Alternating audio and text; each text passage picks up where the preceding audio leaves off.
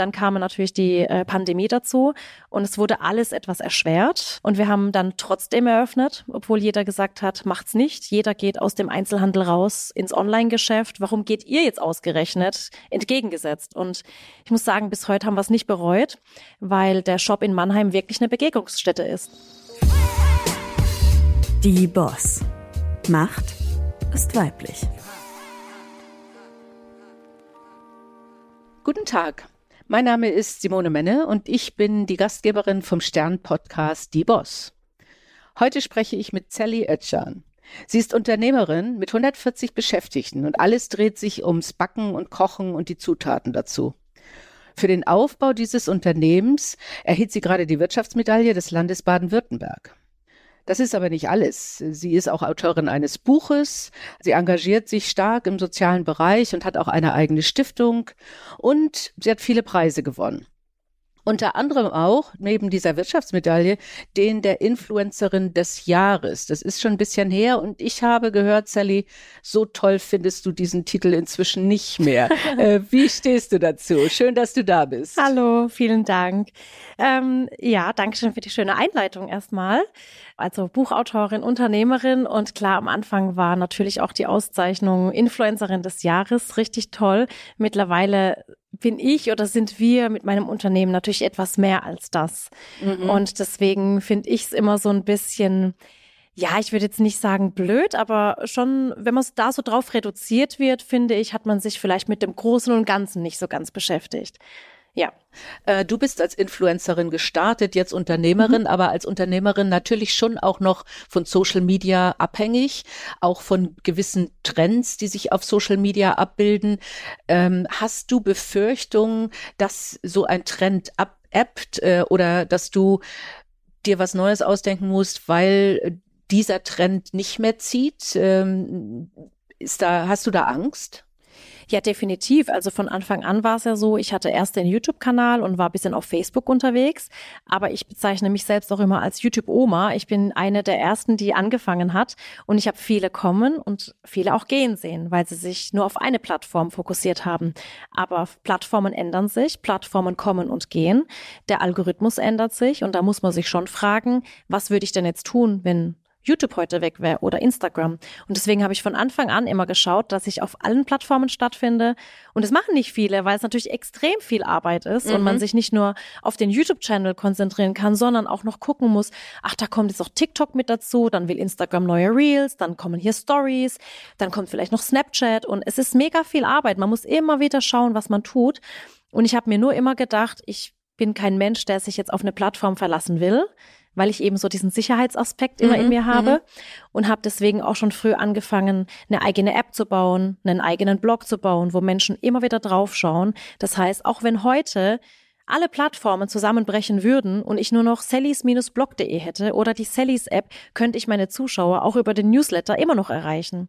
Und deswegen aber auch der Schritt so in Film und Fernsehen, weil man sich so eben auch einen Namen außerhalb der Social Media Bubble macht. Ja bei mir ist schon so, das merke ich, dass viele Menschen auf mich zukommen und der eine sagt, hey, ich kenne dich von Let's Dance, der andere sagt, oh, ich kenne deine YouTube-Videos, die andere sagt, du, du bist doch die TikTokerin. Oder man sagt, du bist doch die, die im Supermarkt die ganzen Produkte hat. Und da weiß ich einfach, dass ich wahrscheinlich mittlerweile so eine Reichweite habe oder auch eine, eine ich will jetzt gar nicht Fanbase sagen, aber so ein, so eine Sicht, also so, dass einfach jeder, der irgendwo überall ist, doch mal eine Schnittmenge mit mir hatte. Auch wenn er mich persönlich vielleicht nicht kennt, dann kennt ja. er vielleicht das Logo oder den Backframen oder eine Backform. Und deswegen sollte man da sich schon breit aufstellen. Und das sehe ich halt bei jetzt nur Influencern. Klar bin ich auch eine Influencerin. Ich beeinflusse Menschen ja auch mit meinem Back- und Koch-Content. Aber wenn man jetzt nur auf einer Plattform stattfindet, sehe ich halt immer die größte Gefahr. Es ja. besteht ein Risiko, dass man von heute auf morgen weg ist. Und das Risiko könnte und wollte ich nicht tragen. Weder für mich, noch für meine Kinder, noch fürs Unternehmen. Das wäre mir dann echt so riskant. Ja, das spricht die Unternehmerin, nicht? Die wirklich sagt, äh, wir müssen auf verschiedenen Plattformen sein, damit wir uns nachhaltig aufstellen und uns nicht abhängig machen von einer einzigen Sache. Definitiv und vor allem nimmt sie auch den Druck raus. Also ich wusste einfach immer, auch wenn das eine nicht funktioniert, wird irgendwas anderes funktionieren. Und ich glaube, viele Influencer haben eben diesen Druck, ich muss jetzt auf Instagram funktionieren und hier verkaufen ohne Ende und alles noch mitnehmen und neigen vielleicht dann auch dazu, unauthentische Deals zu machen, weil sie halt wissen, es könnte morgen mit einem Post vorbei sein, wenn man sich mal falsch äußert, mhm. irgendwie was Falsches abgedruckt wird oder dann doch die Plattform sich ändert. Und den Druck hatte ich noch nie und möchte ich auch nicht. Und deswegen können wir und kann ich mit meinem Team immer authentisch bleiben und wir können Dinge ja. tun, die wir wollen und zu denen wir auch stehen. Sehr gut. Das heißt, Influencerin war so ein bisschen die Tür, die dir das ermöglicht hat, richtig? Erzähl mal ein bisschen, wie das entstanden ist. Ja, ich war ähm, schon recht früh im Studium und habe auch schon recht früh eine Tochter bekommen, habe mit 19 schon geheiratet mhm. und ähm, habe während des Studiums zur Lehramts- oder zur, zur Lehrerin eigentlich auch schon gemerkt, dass ich auch schon noch andere Leidenschaften habe. Also so, das Lehramt ist eine Leidenschaft von mir und ich wollte schon immer Grundschullehrerin werden, weil ich Kinder miterziehen wollte und ein Vorbild sein wollte und habe aber auch schon immer gerne gekocht, gebacken, gemalt und gezeichnet und habe eben dann einfach aus der Lust heraus gedacht, ich mache jetzt mal ein Video und stell's online. Und es war ja wirklich nur so eine Leidenschaft, ein Hobby und ich habe für mich einfach noch mal so eine so eine kreative Ader entdeckt, wo ich mir dachte, jetzt werde ich einfach Videos produzieren ähm, und habe eben dann gezeigt, wie man eine Nusszupf backt oder eine Motivtorte, was die Basics sind. Und das hat alles eben hobbymäßig angefangen, so zum Lehramt dazu. Ich habe dann damals mit Kind auch das erste und zweite Staatsexamen gemacht und hatte da einfach mega viel Spaß, mich nebenher noch so ein bisschen privat auszutoben und auszuleben eben in diesem oder auf diesem YouTube-Kanal. Und anfangs würde ich schon sagen, war es eher so der Bereich Influencer, sozusagen, ich habe eine Leidenschaft, ich teile die mit allen, Menschen kommen und schauen, entfachen vielleicht eine eigene Leidenschaft dadurch.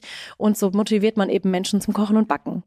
Und natürlich hat sich das dann irgendwann eher zu so einem Unternehmen entwickelt. Das heißt, ich habe dann auch recht früh schon einen Online-Shop gegründet, weil ich immer wieder festgestellt habe, dass ich auch gefragt werde, wo kommt denn das Werkzeug her? Wo beziehst du die Zutaten her? Was braucht man denn alles dafür?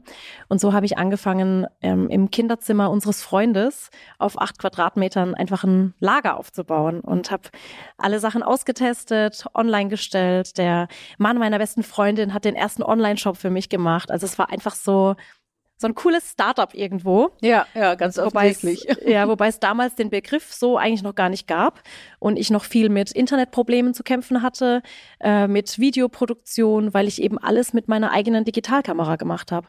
Mhm. Ja, und dann war 2015 und wir hatten den Wunsch nach einem zweiten Kind und der Wunsch wurde Gott sei Dank auch erfüllt. Da kam die kleine Ella zur Welt.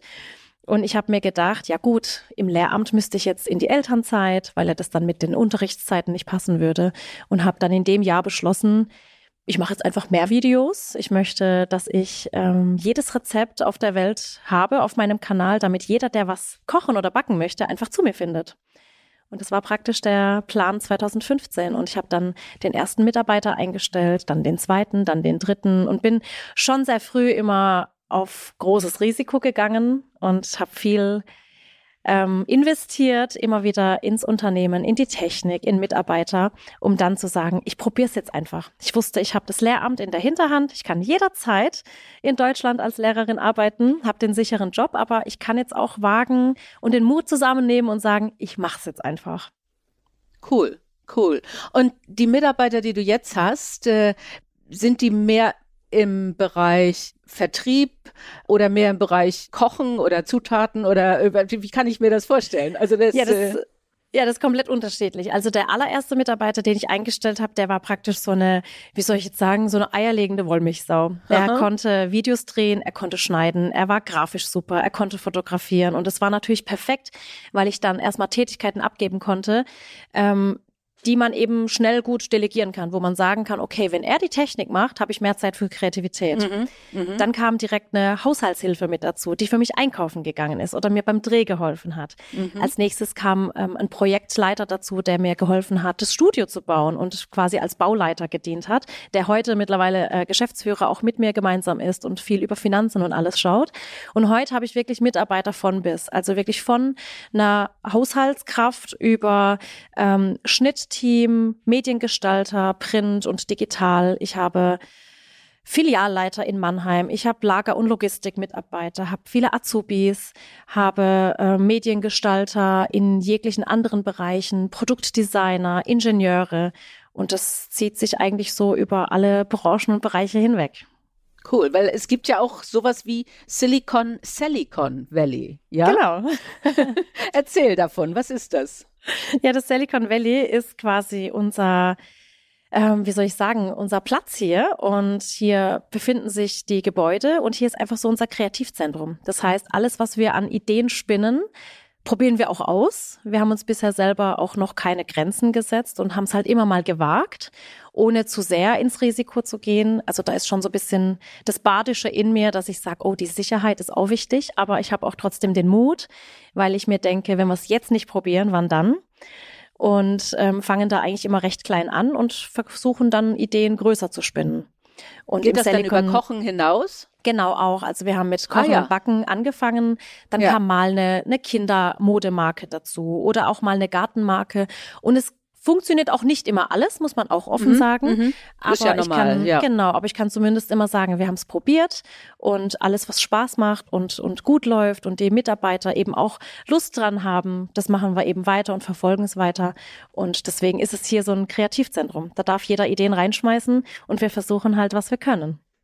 Okay. Gut. Und aber in der Größe hast du jetzt, und wie gesagt, du hast einen Wirtschaftspreis bekommen, hast du auch einen Geschäftsplan und eine Idee, in welche Richtung sich das Unternehmen weiterentwickeln soll. Und deswegen natürlich auch der Punkt, ich muss auch darauf achten, was ein zu hohes Risiko wäre. Also ich mache kein, nicht einfach nur irgendwann eine dumme Idee. Auf jeden Fall. Also es gab schon auch Investitionen, wo wir gesagt haben, oh, das war jetzt zu groß, wo ich jetzt auch vielleicht gar nicht so dahinter stand, aber man hat es halt probiert. Und äh, mein Gott, ich bin da auch jetzt nicht so, dass ich immer den Teufel an die Wand male und bin eher ein optimistischer, positiver Mensch und probiere eben auch, was geht. Aber wir sind ja auch mittlerweile so aufgestellt, dass ich drei Standorte habe. Hier in Waghäusel mhm. ist so das Kreativteam, meine Produktion, die Videoproduktion, alles an Grafik, an Produktentwicklung findet hier statt, weil ich auch bis heute noch an jeder Produktverpackung beteiligt bin, die Texte schreibe, den kompletten Adventskalender selber gestalte, von jedem Brief bis hin zur fertigen Gestaltung, weil es schon immer meine Handschrift tragen soll. Ähm, in Mannheim habe ich einen Flagship Store der jetzt auch mittlerweile drei Jahre alt ist und auch schon zum Store des Jahres gewählt wurde. Und Wahnsinn. in Sulz, ja, und in Sulz am Neckar, da haben wir unseren Online-Shop. Und zwar deswegen, weil unser Freund, der damals im Kinderzimmer angefangen hat, eben nie wegziehen wollte. Und aus dem Kinderzimmer wurde eine Garage, daraus wurde eine Halle und daraus wurde jetzt eben ein großes Lager-Logistik-Center. Und das möchte ich jetzt gar nicht mehr umziehen, weil dort jetzt auch natürlich ganz viele tolle Mitarbeiter sind, die mir ans Herz gewachsen sind und wirklich ihren Job auch richtig, richtig gut machen. Erzähl doch mal, warum wurde das Flagship Store Shop des Jahres? Was zeichnet den aus? Ähm, das war eigentlich auch eine ganz lustige Geschichte. Im Jahr 2020 war ja für uns alle ein sehr einschneidendes Jahr. 2020 hat so gut wie bei jedem das Leben komplett auf den Kopf gestellt. Mhm. Und der Store war schon lange geplant, ähm, weil in Mannheim einfach ein schönes Einkaufscenter ist, wo eine Fläche frei war und sich die Stadt Mannheim da auch gewünscht hat, dass wir da einfach mal hinkommen und einen Shop machen, den wir als Begegnungsstätte nutzen können für meine Zuschauer, weil wir ja sonst immer viel in Deutschland herumreisen und ich viel auf Messen unterwegs bin. Und ich dachte mir, ich baue einen Shop, wo einfach meine Küche eins zu eins nachgebaut ist, wie bei mir im Silicon Valley, damit okay. Menschen kommen können und so in meine Welt eintauchen. Die können die Schränke öffnen und die sind exakt so eingebaut wie im Studio. Das heißt, man hat so dieses Zuhausegefühl, ist bei Sally im Studio und dann ist noch der Shop mit dabei. Man kann Kaffee und Tee trinken und Kuchen gibt's jeden Tag. Und da war die Eröffnung Eröffnung geplant für den 4.4. und dann kam natürlich die äh, Pandemie dazu und es wurde alles etwas erschwert und wir haben dann trotzdem eröffnet, obwohl jeder gesagt hat, macht's nicht. Jeder geht aus dem Einzelhandel raus ins Online-Geschäft. Warum geht ihr jetzt ausgerechnet entgegengesetzt? Und ich muss sagen, bis heute haben wir es nicht bereut, weil der Shop in Mannheim wirklich eine Begegnungsstätte ist. Da kommen ganz viele Stars auch hin, viele meiner Gäste. Es kommen Zuschauer aus der ganzen Welt. Ich glaube, das weiteste war wirklich mal eine Zuschauerin aus Amerika, die extra hergeflogen ist und Wahnsinn. den Shop besucht hat. Und das ist einfach schön, weil man da so die echte Welt hat, weg von der digitalen Welt. Und ich glaube, wir alle leben zurzeit in so einer digitalen Welt. Man weiß immer nie so, man schreibt sich nur noch oder telefoniert nur noch, Begegnungen werden seltener und Menschen sehnen sich ja auch danach, einfach mal wieder Aktivitäten zu machen und beraten zu werden. Und deswegen ist der Shop wirklich was Besonderes und ist ganz toll und liebevoll eingerichtet. Sieht aus wie zu Hause. Und deswegen ist es da zum Shop des Jahres gewählt worden. Und eigentlich hast du dich da ja gegen den Trend gestellt. Und du hast es eben auch gesagt, andere haben zugemacht und haben gesagt, geh raus, es geht alles in online. Und du hast gesagt, nee, ich bleib dabei. Auch beim Thema Katalog hast du gesagt, wir machen Katalog, während andere sagen, Katalog wird abgeschafft. Ähm, ist das dein Stil äh, oder muss man das auch tun, um sich so ein bisschen in den, gegen den Trend zu stellen, damit man auch Aufmerksamkeit bekommt? Ja, ich glaube, es verleitet einen schon dazu, immer so mit der Welle zu schwimmen. Und ich denke, als Unternehmerin und als gute Unternehmerin muss man natürlich auch immer schauen, wo man innovativ sein kann und eben auch sagt, ich schwimme jetzt nicht einfach mit, sondern mache mir eigene Gedanken. Und wo andere eben, wie gesagt, den Katalog eingestellt haben, haben wir einen Katalog gedruckt. Und das war die beste Entscheidung ever, weil wir einfach dadurch noch mehr Bindung zu den Zuschauern aufbauen konnten und man natürlich auch was Physisches daheim hat. Ich habe auch meine Bücher, die ich geschrieben habe. Ich habe insgesamt sechs Bücher rausgebracht, Koch- oh, und Backbücher. Oh, da habe ich ja gelogen. Ich habe immer nur von einem Buch gesprochen. War nicht gelogen. Es war nur vielleicht nicht ganz vollständig. Ist nicht schlimm.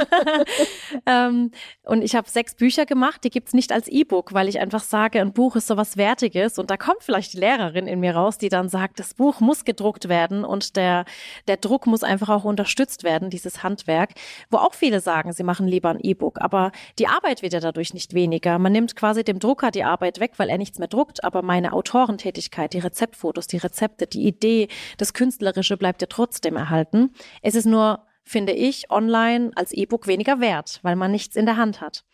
Und auch mit dem Store war es einfach so, wir schwimmen dagegen und wir eröffnen einen Store, weil wir eben eine neue Welt schaffen. Es ist ja kein normaler Laden, wo man sagt, es gibt jetzt nur Haushaltsgeräte, äh, sondern es wird eine Erlebniswelt geschaffen.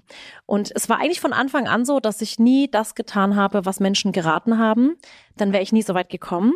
Denn am Anfang hieß es zu mir, als ich noch klein war, also ein kleiner Kanal, du kannst nicht in Waghäusel bleiben. Du musst nach München oder Berlin oder Köln. Du musst in die großen Städte, wo Medienschaffende sind. In Waghäusel wirst du nie und nimmer groß. Und siehe da, dank der Digitalisierung und ein paar innovativen Ideen wurden wir doch groß. Und klar ist es schwer für mich auf dem Land hier, ich nenne es jetzt mal Land, ohne jetzt Waghäusel schlecht reden zu wollen, aber es ist schwer, hier Medienschaffende zu finden. Hier gibt's halt nicht so viele Videografen oder Cutter, die kommen dann zugezogen oder machen eine Ausbildung. Aber das war schon immer, ja, sollte man tun. Man muss innovativ sein. Vielleicht auch nochmal ein guter Tipp für die Zuhörer und Zuhörerinnen. Sagen, also da mutig zu sein und auch mal gegen den Trend was zu wagen, wenn man davon überzeugt ist. Ne? Definitiv, weil sonst machen ja, am Ende ja. alle das Gleiche und keiner kommt mit einer neuen Idee. Man sagt ja auch immer, jeder sagte, es geht nicht, dann kam einer und wusste es nicht und hat es halt einfach getan. Ja, ja, cool. Ich könnte mir vorstellen, es hilft dir ja auch, manchmal dann Menschen zu treffen, die dich ständig sehen, die du aber gar nicht kennst, nicht? Und wenn man die dann mal trifft und die dir erzählen, was sie gut finden, das bringt für dich wahrscheinlich auch nochmal wieder ordentlich Motivation. Ja, total, weil ich ja normalerweise mein Feedback wirklich sofort bekomme. Sobald ich ein Video oder einen Beitrag veröffentliche, habe ich ja wirklich Feedback von Hunderttausenden von Menschen. Aber für mich sind es ja dann in dem Moment eigentlich nur Namen und Profilbilder. Und klar, mit vielen habe ich auch einen engen Austausch. Also ich schreibe die Kommentare selber, ich lese die Nachrichten durch, ich schaue, was wünschen sich die Menschen. Aber die dann persönlich zu treffen, ist nochmal was anderes, weil ich da so dieses Herzliche spüre. Die kommen auf mich zu und bezeichnen mich auch oft wie so als Freundin, der sie Dinge anvertrauen. Es gibt immer Umarmungen. Kinder kommen sofort auf meinen Schoß gesprungen und es ist einfach total familiär und es ist wirklich schön, Menschen zu treffen, die mir folgen, weil es wirklich von jung bis alt ähm, aus jeder Nationalität, jede Religion und einfach so alles vertreten ist, vom Maler bis hin zur Ingenieurin oder zur Kindergartenerzieherin. Es ist einfach so alles dabei und das ist wirklich schön. Das ist cool. Und das ist ja vielleicht dann auch die Ähnlichkeit zur Lehrerin. Du hast eben schon gesagt, dass äh, Lehramt für dich auch was ganz Wichtiges war äh, und das Thema Kinder zu unterrichten. Aber da trifft man dann ja auch ganz viele Menschen aus ganz vielen verschiedenen Gruppen und möchte mit denen herzlich umgehen, aber auch was mitteilen. Ähm, was ich nur noch nicht ganz übereinander bringe, also mit Lehrer verbindet man selten Unternehmertum. Ja, sondern, das ne? es war auch echt also, hart. Okay. Es war, ähm, ich weiß noch, ich saß beim Steuerberater dann das allererste Mal, als ich quasi den YouTube-Kanal eröffnet habe. Und ich wusste ja gar nicht, dass ich da überhaupt mal damit Geld verdienen werde. Ne? Es mhm. war für mich so, ich mache jetzt halt einen YouTube-Kanal. Und dann kam irgendwann eine Monetarisierung dazu. Und ich wusste, oh Gott, oh Gott, da kommen Einnahmen. Es waren zwar erstmal nur 70 Euro, aber ich wusste, ich muss sofort zum Steuerberater, damit ich da nichts Illegales und nichts Falsches mache. Mein Papa hat immer gesagt, muss man alles immer sofort klären und nichts Falsches machen. Also saß ich beim Steuerberater und ich hatte halt wirklich nichts mit Unternehmertum zu tun. Ich musste mir erstmal aufklären lassen, brutto, netto, ähm, wie legt man überhaupt, brauche ich jetzt sofort eine Gesellschaft, brauche ich ein Einzelunternehmen und saß da wirklich wie so ein wie so ein richtiger Anfänger und habe einfach gar nichts verstanden, weil man sowas ja auch nicht unbedingt äh, in der Schule bis zum Abitur lernt oder auch im Lehramtsstudium. Überhaupt nicht. Hm. Und da war ich schon so, okay, was mache ich jetzt gerade? Aber ich wusste, ich kann dem Steuerberater einfach vertrauen. Er hat mich super aufgeklärt und so wurde ich dann, ja, so habe ich den Weg in diese Welt gestartet. Aber bis heute ist natürlich so, dass ich mich immer rückversichere, dass ich auf keinen Fall was Falsches mache. Das heißt, was man sonst ja manchmal hört, also äh, Unternehmer äh, kommen aus Unternehmerfamilien, das ist bei dir überhaupt nicht der Fall. Nee, gar nicht. Also meine Familie, nee. äh, mein Papa ist so ein also ohne es jetzt abwertend zu meinen, mein Papa ist so der typische Gastarbeiter aus der Türkei, der sehr fleißig ist, meine Mama super fleißig, die haben schon ihr Leben lang gearbeitet und mhm. sind sehr, sehr intelligente Menschen. Ich sag immer, wenn mein Papa hier geboren wäre und hier studieren hätte können, wäre das auch ein wahnsinniger Mathematiker geworden oder ein Ingenieur, weil er so ein wahnsinnig logisches Denken hat. Aber er kam eben aus einfachen Verhältnissen und hat wirklich das Beste aus sich gemacht. Aber er hat mir eben auch mitgegeben, dass ich diszipliniert sein muss, ehrgeizig, fleißig und immer ehrlich. Und das sind ja. so Werte, die er mir in die Wiege gelegt hat oder beide Eltern und die mich wahrscheinlich auch so zu dem Menschen gemacht haben.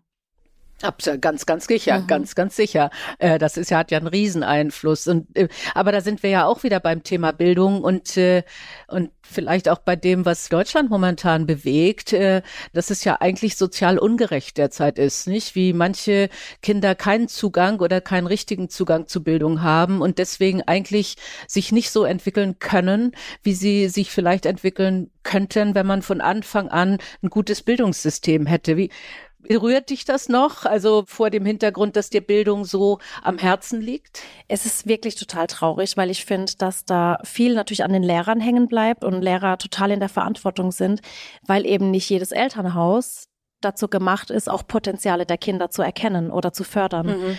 Und mhm. meinen Eltern war es immer wichtig, dass wir super gebildet sind. Mein Papa hat immer gesagt, du darfst absolut keinen Ferienjob haben, keine Nebenbeschäftigung. Du kümmerst dich um deine Schule, machst dein Abitur, gehst studieren oder machst eine Ausbildung du musst selbstständig werden, also im Sinne von ne, selbstständig auf den Füßen stehen, egal was du machst.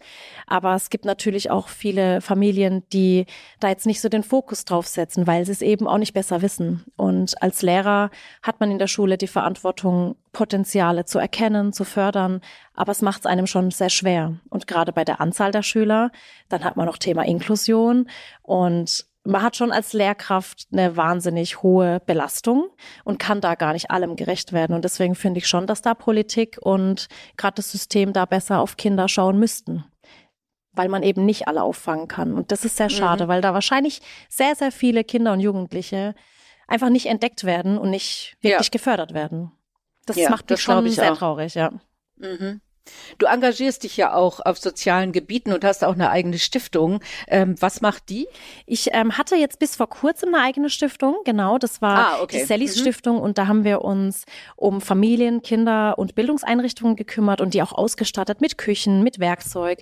Ähm, allerdings muss ich aber sagen, habe ich die Stiftung gegründet, als ich 28 war und jetzt gerade noch so in der Blüte der Karriere bin und jetzt nicht die hundertprozentige Aufmerksamkeit der Stiftung widmen konnte. Mhm. Und deswegen mhm. habe ich die Stiftung quasi abgelegt und bin aber jetzt als Schirmherrin für die Herzstiftung zuständig hier in Heidelberg. Okay. Mhm. Die Heidelberger Herzstiftung kümmert sich eben mit der Uniklinik dann darum, Herzkrankheiten zu erkennen, präventive Maßnahmen zu treffen, Menschen aufzuklären oder auch zu sensibilisieren.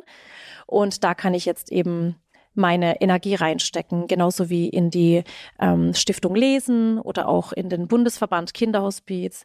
Da kann ich einfach so mit meiner Reichweite mitwirken und natürlich auch hier und da immer wieder spenden und Menschen dazu auffordern, zu helfen. Ja.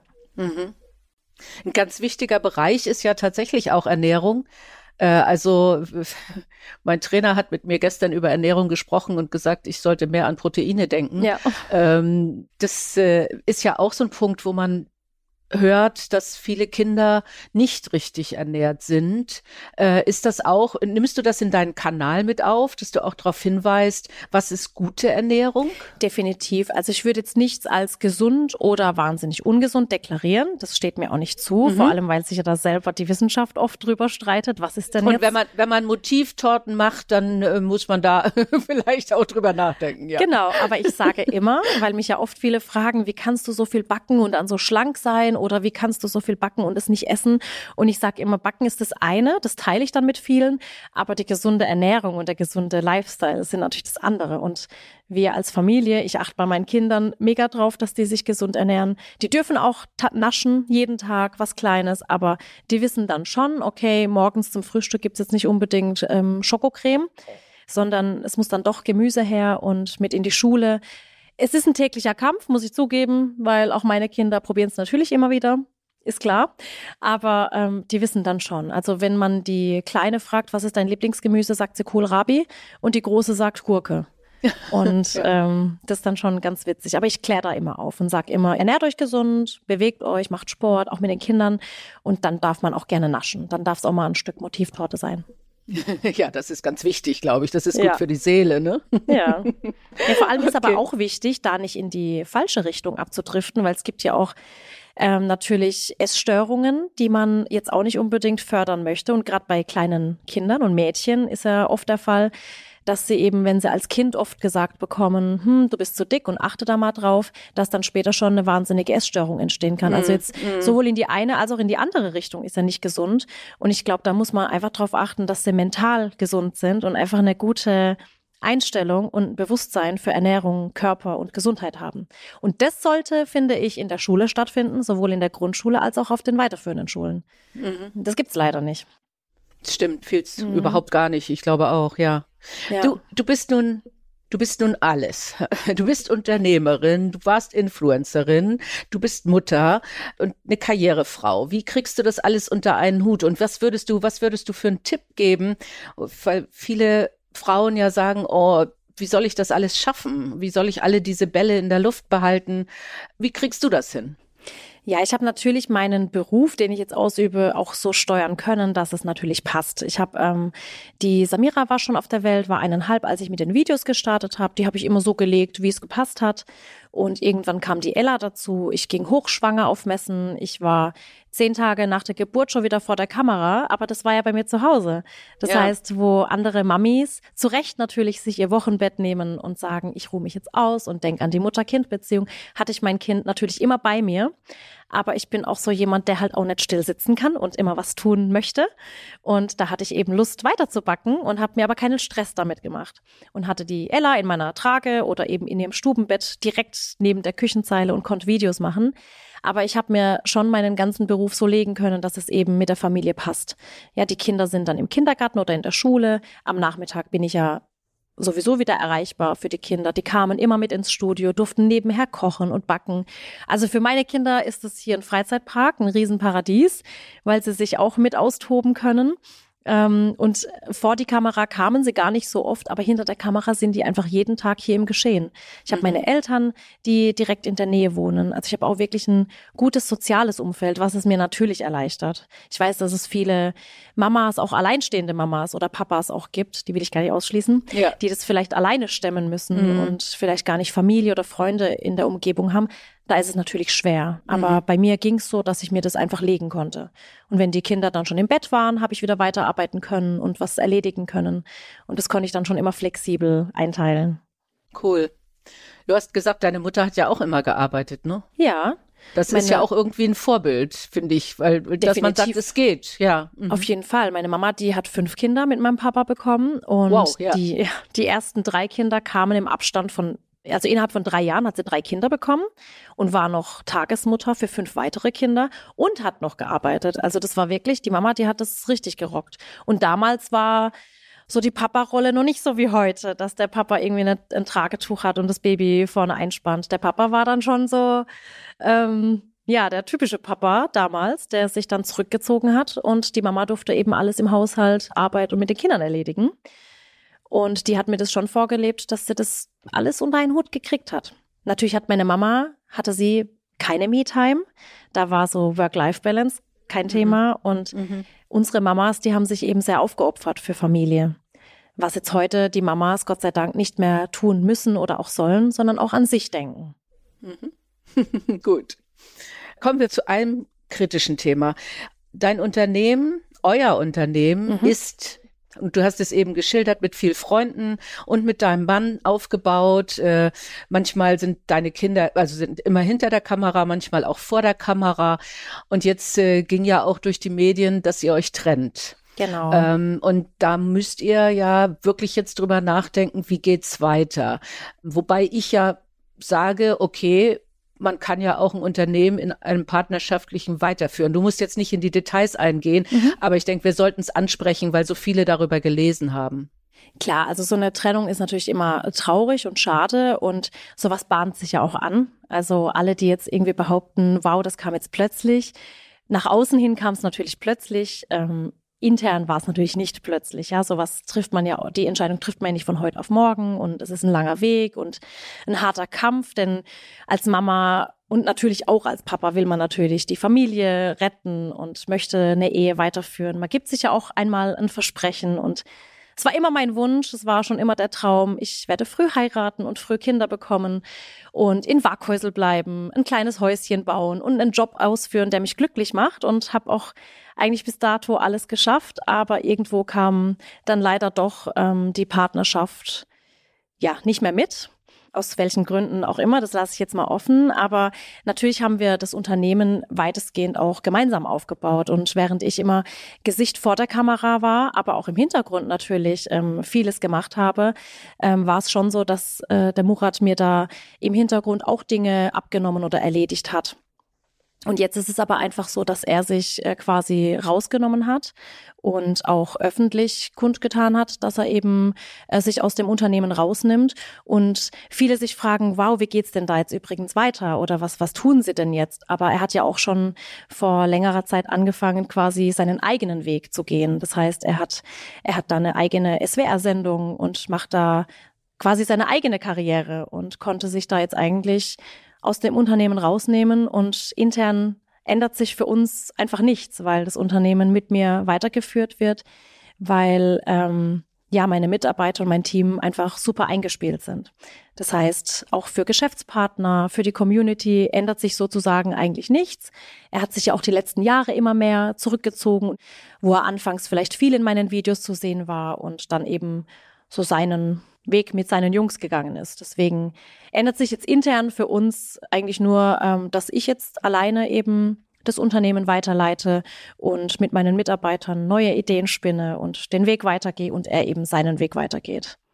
Das hört sich gut an. Ja, ich finde es aber das, auch, das ja, ich habe das auch, ähm, es kam ja auch oft von außen die Frage oder auch seitens Geschäftspartnern und dann habe ich mir gedacht, irgendwie wäre jetzt ähm, das Unternehmen auf Murat aufgebaut und es wäre jetzt Murats Welt und ich wäre jetzt rausgegangen, würde ich jetzt mal behaupten, hätte keiner die Frage gestellt, Absolut. ob der Mann oder wie der Mann jetzt das Unternehmen weiterführt. Und ich finde, das wird ja. einer Frau immer sofort unterstellt. Ja, wie machst du denn jetzt weiter ohne Mann? Wie soll das denn alles funktionieren?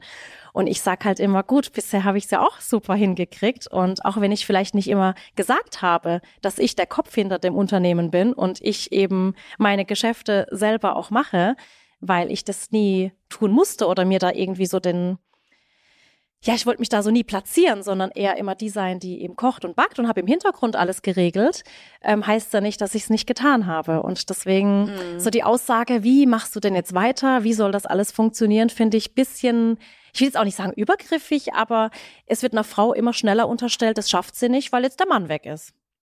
Hast du absolut recht. Ja. Also das ist ein ganz, ganz wichtiger Punkt. Das glaube ich auch. Es würde immer gesagt werden, na ja, also die Frau, die lassen sich jetzt scheiden, aber er führt das Geschäft weiter, ist ja alles in Ordnung. Ja. Äh, und, äh, und umgedreht nicht. Und äh, das ist auch tatsächlich ansonsten so. Ich habe es gerade einer meiner Mentees erzählt, äh, wenn ein Mann und eine Frau ein Projekt zusammenleiten, dann wird immer unterstellt, dass der Mann irgendwo im Lied war und die Ja. Erfolge auf ihn zurückfallen. Genau. Äh, und daran muss man wirklich fast dagegen arbeiten. Aber das ist toll, dass du das so selbstbewusst auch tun kannst. Das finde ich klasse. Ja, ich Äh, glaub, das, äh, ähm, ist aber ganz wichtig. Ja, ich glaube, es ist auch einfach wichtig, auch anderen Frauen dann ähm, Mu den Mut zu geben und zu sagen, seid mal mutig, weil, denke ich schon, viele Frauen, und da gehöre ich mit dazu, einfach zu unselbstbewusst waren oder auch noch sind und sich das vielleicht auch nicht zutrauen, weil man als Frau dann doch immer noch, ich meine, mich nervt es auch mittlerweile, ja, dass man überall irgendwie Hashtag Female Empowerment und hier und da und ich denke mir immer, Leute, wir müssten doch da gar nicht mehr drüber reden, man müsste es einfach nur leben. Also ich, ich, ich verstehe es ja auch, dass Menschen dann mittlerweile davon genervt sind, wenn Frauen nur noch hier an die Macht und an die Front. Aber leider muss man es ja tun, weil es eben doch noch nicht so ausgelebt wird. Und selbst Firmen und Unternehmen, die sagen, hier bei uns ist Gleichberechtigung und machen hier vielleicht so einen, äh, holen sich so einen Berater mit ins Boot, ist halt oft dann doch wie bei anderen Dingen das Greenwashing, ist halt hier auch dieses, okay, nach außen hin tun wir es, aber innen wird es halt nicht gelebt, weil dann doch nicht so viele Führungskräfte mit Frauen besetzt sind. Und das ist Ja, schade. Ist, und, und äh, also absolut richtig. Also es ist überhaupt noch keine Selbstverständlichkeit, Mhm. obwohl man eigentlich sagen müsste, ich bin ja inzwischen 63, um Gottes Willen, das müsste sich doch langsam Ja. rausgelebt haben, nicht? Aber leider ist es immer noch nicht so. Und umso besser, wenn sich dann auch junge Frauen wie du dafür so einsetzen. Und äh, ich denke, das ist, da bist du auch ein ganz tolles Vorbild, das, das so zu leben. Wobei da, der spannende Punkt ist jetzt ja auch, also du bist ja auch durch die Rolle dann in so eine Glamour-Rolle reingerutscht. Ne? Also ich habe eine Schlagzeile gesehen, Rezepte Queen und sowas. Ja, also äh, und du warst auch bei Let's Mhm. Dance und bist viel auch in, in Shows. Wird man da einfach auch so, entwickelt sich das automatisch und man kann kaum Nein sagen? Oder sagst du, ey, nee, das finde ich auch cool, das macht auch richtig Spaß, so öffentlich zu sein? Ja, also ich meine, es hat sich so entwickelt und es gibt natürlich jetzt auch gerade durch die Trennung viele Menschen, die sagen, wow, jetzt, jetzt geht sie da in eine komplett andere Rolle und jetzt wird alles auf die Waagschale gelegt. Was trägt sie? Wie schminkt sie sich? Mit wem gibt sie sich ab? Und ich sage immer, das ist halt alles nur Interpretation, weil man jetzt drauf achtet. Aber ich meine, so eine Trennung, wie gesagt, kommt nicht von heute auf morgen und das ist jetzt auch schon länger so. Und ähm, ich habe ja immer darauf geachtet, dass ich in den letzten elf Jahren, und das kann ich auch so sagen, immer authentisch geblieben bin und nach außen hin immer meine heile Welt war. Und das heißt nicht, dass ich Probleme weggeredet habe oder ignoriert oder gar schlecht geredet habe, sondern dass einfach nach außen hin ich professionell erscheine und meinen Content Mhm. weiterführe, egal was bei mir familiär oder privat oder geschäftlich war. Und ich ja auch da meine Zuschauer gar nicht damit belasten wollte. Und es gehört einfach nicht in meine Welt, hier öffentlich über Streitereien, Eheprobleme, familiäre Probleme, Krankheiten zu sprechen, weil meine Welt, das ist Sallys Welt, eine positive Welt Mhm. ist, in der Kinder und Menschen jeglicher Altersgruppe zuschauen können und einfach in die Welt eintauchen und einfach was Schönes erleben. Und deswegen wird mir jetzt natürlich unterstellt von manchen, dass sie sagen, oh, jetzt kommt das Aufgesetzte und das künstlerisch Gespielte, was ja gar nicht so ist, weil ich einfach, wenn die Kamera an ist, bin ich einfach so in meinem Sally-Modus, ähm, obwohl ich den privat genauso lebe und ich einfach Dinge wegdenken kann und sagen kann, jetzt bin ich hier voll und ganz bei meiner Arbeit. Und klar, kam jetzt auch viel so, oh, jetzt war sie bei Let's Dance, bestimmt kam es deswegen zu Eheproblemen. Oder jetzt war sie hier bei der, ja, jetzt ja. war sie hier Oh bei Gott. der Gala. Und ich sage immer, Leute, das ist einfach jetzt nur falsch hineininterpretiert und das ist einfach nicht so. Und natürlich freue ich mich, wenn ich hier und da äh, mit dabei sein darf. Meistens sieht man mich dann eben bei Spendenorganisationen oder in Shows, die super schön sind. Ja, ich meine, wer sagt schon nein, wenn Dalli Dalli einlädt? Das ist ein Format, da sind meine Eltern stolz drauf und da ist man ja froh, wenn man gefragt wird und da mitwirken darf. Und es ist schön, sich ja auch zu entwickeln, weil ich jetzt über elf Jahre Rezeptvideos mache und verschiedene Formate entwickelt habe. Ich sehe mich jetzt nicht in zehn Jahren immer noch nur Rezeptvideos machen. Ich möchte schon, man möchte das auch für sich selber sich einfach entwickeln und Menschen kennenlernen, mal ein Gesprächsformat entwickeln oder andere Dinge tun und auch mal aus dieser kleinen Welt rausgehen, die Welt entdecken. Ich glaube, das ist ein völlig normales ähm, Gefühl, dass man das möchte.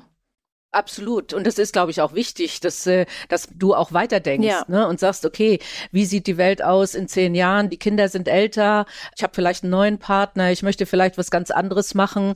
Äh, Und da- das Problem, also wenn ich das darf, äh, ohne dass es übergriffig ist, du lässt ja Menschen sehr nah an dich Genau. ran. Also ich früher in meinem Job, da musste ich auch trennen, Mhm. weil äh, ich konnte ja auch meine privaten Probleme nicht in die Firma mitnehmen und sagen, oh, heute bin ich aber traurig, weil ich mich mit meinem Partner Ja. gestritten habe und deswegen kann ich nicht so gut Vorstand machen. Genau. Ne? Also das, äh, das würde mir jeder vorwerfen und genau so musst du natürlich deine Professionalität in dein Geschäft bringen und das ist bei dir deine Welt. Ähm, aber du wirst automatisch natürlich als Person mit der Person gleichgeschaltet, die die Menschen vor der Kamera sehen. Und das ist, das ist, glaube ich, die Problematik. Und ich glaube, du hast auch schon Drohungen bekommen oder Menschen, die dir sehr nahe gekommen sind oder nahe kommen wollten, einfach, weil sie das Gefühl haben, ach, das ist ja meine Freundin. Genau. Ne? Das, das ist natürlich die, eine wir- wirkliche Herausforderung, wenn man da äh, so einen Job hat, wie du ihn hast. Definitiv. Und ich meine, ich teile schon viel Privates, aber auch nicht zu viel. Es hat halt immer den Anschein, man würde mir 24 Stunden auf den sozialen Medien folgen, aber natürlich teile ich oder habe noch nie was zu Privates, Intimes geteilt. Und auch das mit der Trennung. Ich hätte das ja nie öffentlich gemacht, wenn jetzt der Murat, sage ich jetzt mal, jahrelang im Hintergrund geblieben wäre und nie zum Beispiel zur Sprache gekommen wäre, dass ich verheiratet bin. Aber da musste ich natürlich sagen, okay, jetzt müssen wir natürlich einmal erläutern, wir sind getrennt, warum findet er jetzt nicht mehr in meinem Privatleben oder im Geschäftsleben statt und muss es einmal klarstellen, damit auch Nachfragen, Spekulationen, Interpretationen aufhören. Und danach habe ich natürlich und werde auch einfach nie wieder was zu dieser Trennung intim sagen, weil es einfach nicht auf die Plattform gehört. Aber man einfach klarstellen musste, jetzt ist es so, er wird nicht mehr mit auftauchen hier und es ist auch gut so. Und zum Schutz der Kinder und auch un zum Schutz von ihm und von mir muss man natürlich sagen, gehört einfach nicht auf Plattformen. Mhm, mhm. Okay. Ja. Also es, das muss man auch im Kopf irgendwie gut trennen können, ne? Aber das kannst du ja ganz, ganz offensichtlich. Und ich denke, also was, ja, was viele auch nicht verstehen, ähm, weil es eben immer so so heimelig und freundschaftlich aussieht. Und dann Mhm. steht sie da im Bad und macht sich kurz die Haare, dann springt sie ins Studio. Und viele haben natürlich noch so dieses Gefühl, okay, jetzt hat die Sally heute Lust auf einen Google-Hupf, dann backt sie mal kurz einen. Aber dass dann natürlich auch mittlerweile ein großes Unternehmen dahinter steht, Mitarbeiter, für die ich auch verantwortlich bin und deswegen allein schon professionell sein muss. Das muss man natürlich auch erstmal verstehen. Ich kann ja nicht nur, weil es mir privat jetzt schlecht geht, sagen, ich komme jetzt mal vier Wochen nicht mehr zur Arbeit. Das könnte ja auch kein anderer Mensch, der irgendwo, egal ob er jetzt als Beamte irgendwo tätig ist oder Freiberufler oder irgendwo an der Kasse arbeitet, das Leben muss ja weitergehen für alle. Und gerade genau. wenn man wenn du Lehr wenn du Lehrerin wärst, wäre es ja auch so, dass Genau. du es nicht an deinen Kindern auslassen kannst in deiner Klasse, Ganz genau. äh, wenn es dir gerade privat nicht gut Ja, geht. Ne? aber ich glaube, bei uns wird das und gerade bei mir viel hineininterpretiert oder mir unterstellt, weil es eben aussieht, als wäre das so ein Hobby, Ja. Hobbyjob, den ich halt so ja, ja, ausführe. ja, ja, ja, ja. Das ist die große Gefahr. Hast du ein Drehbuch? Also wenn du jetzt so sagst, äh, du gehst ins Bad und dann äh, machst du einen Google-Hupf, gibt's da richtig ein Drehbuch dafür für jede Sendung? Äh, absolut gar nicht. Also es ist so, Ja. dass ich Kooperationen natürlich habe mit ähm, Geschäftspartnern und weiß, dass ich hier jetzt mal ein Video drehen soll oder da eine Story und das mache ich dann auch. Aber ein Drehbuch an sich gibt's nicht. Also an die Videos gehe ich okay. ran und sag, hm, heute hätte ich jetzt Lust auf Google Hupf und wenn mir dann aber vor dem Dreh wenn ich dann doch Lust habe, lieber auf Zitronenkuchen, sage ich, ach, wisst ihr was, wir kaufen jetzt doch noch schnell Zitronen, wir machen Zitronenkuchen. Also bei mir ist alles spontan. Okay, Und ja. selbst wenn Gäste kommen und, und Stars und Sternchen, dann wird oft einfach spontan noch was umgeschmissen, weil ja mir keiner vorschreibt, was ich zu tun habe. Das darf ich mir Gott sei Dank einfach selbst aussuchen. Das ist ja, das ist wichtig und das macht natürlich auch einen Teil äh, des Erfolgs aus, glaube ich, die Spontaneität, nicht, die du da zeigen kannst. Also ja, das, vor äh, allem, das, ja, weil ich ja auch mich auf einem Medium bewege, was sehr schnelllebig ist und Mhm. da äh, Früher ging das noch so, dass ich wirklich vier Monate vorgedreht habe, so die ersten Jahre. Ich hatte dann vier Monate schon vorgearbeitet und alles im Petto, alles war vorgeschnitten. Aber Social Media hat sich so stark verändert, Trends werden immer schneller und man muss natürlich auch Trends aufgreifen oder selbst welche setzen. Und da kann ich nicht heute was drehen und das erst in sechs Monaten online nehmen. Da will es schon wieder gar keiner sehen. Ja, ja, ja. da komme ich vielleicht zu einer Rubrik. Wir haben eine Rubrik, die heißt, welche Frage kannst du nicht mehr hören?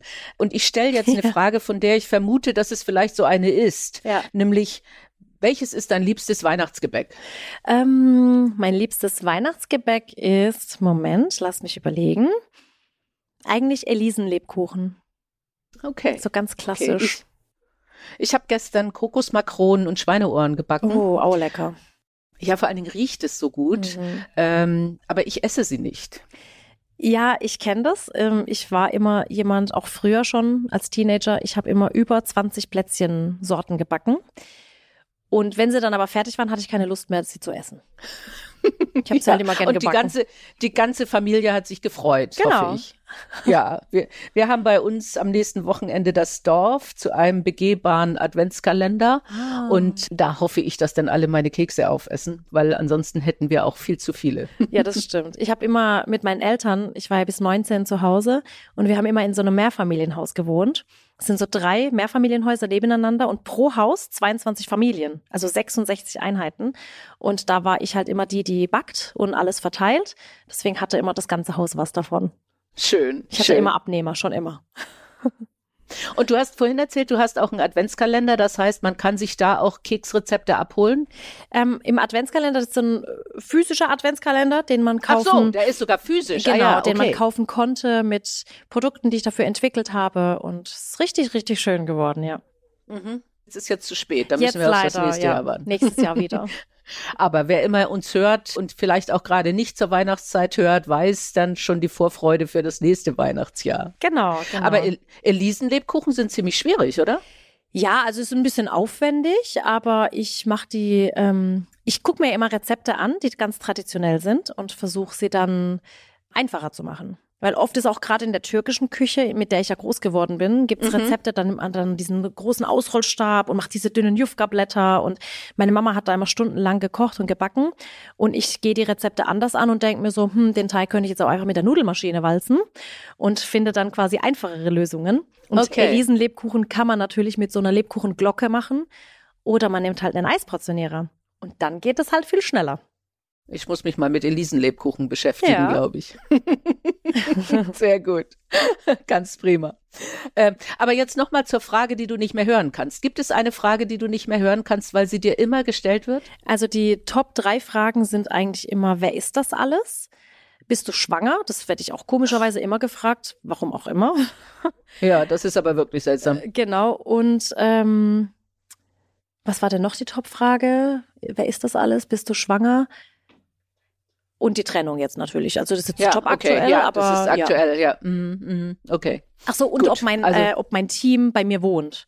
Weil wir natürlich den Content, den wir produzieren, wir laden ja den ganzen Tag hoch. Und manchmal macht es den Anschein, als würde mein Team hier wohnen. Und dann sage ich immer, nee, es wohnt keiner vom Team hier. Wir wohnen hier alleine. ja, das ist immer so ein bisschen lustig. Okay. Das habe ich ja Gott sei Dank ja nicht gefragt. Ne? Und eine weitere Rubrik, die wir haben, die geht ganz weit in die Zukunft. Wir haben ja eben schon darüber gesprochen, über Weiterentwicklung. Also, und wenn du jetzt äh, so 80, 90 Jahre alt bist und Mhm. auf dein Leben zurückblickst und äh, wieder ein Buch schreibst, das Buch, was du schon geschrieben hast, heißt Sally and Friends. Mhm. Und jetzt geht's darum, mit 80, 90 schreibst du eine Autobiografie Mhm. und blickst auf dein Leben zurück. Was wäre da der Titel? Ähm, mein Titel wäre. Wow, das ist, eine, das ist wow, was ist denn das für eine tolle Frage? Die kommt, die kommt aus Bewerbungen. Mhm. Also manchmal werden Bewerber sowas gefragt. Äh, Das ist aber wirklich eine sehr, sehr schwierige Frage. Das gebe ich mhm, zu. Es würde heißen, äh, mein wundervolles Leben und ich und wie ich nie den Sonnenschein verloren habe. Oh, das ist wunderschön. Mhm, weil das egal- ist sehr schön. Weil egal was passiert, und ich meine, ich bin jetzt 35 und wer weiß, was noch alles im Leben auf mich zukommt, aber in den 35 Jahren habe ich schon etliche menschliche Enttäuschungen erlebt, schon vieles Geschäftliches erlebt, Menschen verloren, Menschen dazu gewonnen. Und das Schlimmste, was mir eigentlich immer wieder widerfahren ist, ist Menschen zu vertrauen und dann enttäuscht zu werden. Mhm. Menschen, die dir auch so die Lebensfreude vielleicht nehmen wollten oder den Spaß an der Arbeit. Und ich habe mich auch jetzt während der Trennung, lasse ich mich da nicht davon unterkriegen. Manchmal gibt es natürlich Momente, da bin ich ganz tief traurig und denke mir, oh Gott, oh Gott, warum passiert das alles gerade? Und so habe ich mir mein Leben nicht vorgestellt. Und im nächsten Moment schaue ich wieder drauf, was ich alles erreicht und gemacht habe, sehe meine zwei wundervollen Kinder, meine Katzen, bin wahnsinnig stolz auf meine Arbeit und mein Team und ich weiß, dass da draußen viele Menschen sind, die mich sehr lieben und denen ich helfen konnte. Und dann denke ich mir immer, das lasse ich mir von keinem kaputt machen. Und dann bin ich wieder glücklich. Das ist eine tolle Einstellung. Äh, das heißt, bei dir ist das Glas äh, definitiv eher halb voll als halb leer. Definitiv, ja. Ja, ja, das ist gut. Obwohl es natürlich auch schwache Momente gibt, wo man sich dann fragt, natürlich, warum natürlich, die gibt's bei jedem Menschen. Ja, warum, warum ja. passiert das jetzt einfach alles und wieso ich und es ist so unfair und dann denke ich mir aber immer wieder, mir geht's doch einfach gut und ich lasse mir einfach die Lebensfreude nicht nehmen und ich glaube, das ist ganz wichtig, dass man das nie verliert. Und auch wenn man enttäuscht wurde, nicht ein Mensch wird, der verbissen ist oder frustriert oder nur noch misstrauisch auf Menschen zugeht. Ich glaube, das darf man nicht tun. Ja.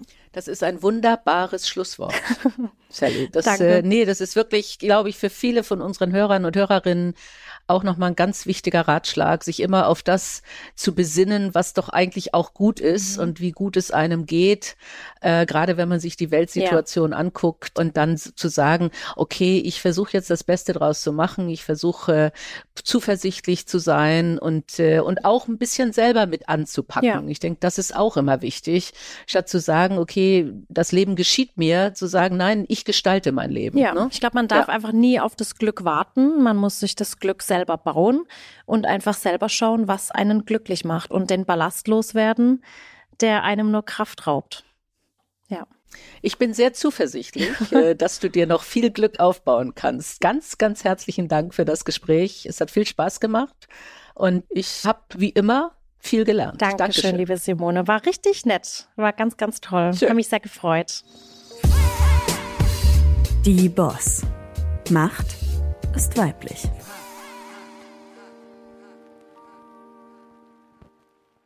Dieser Podcast ist eine Produktion der Audio Alliance.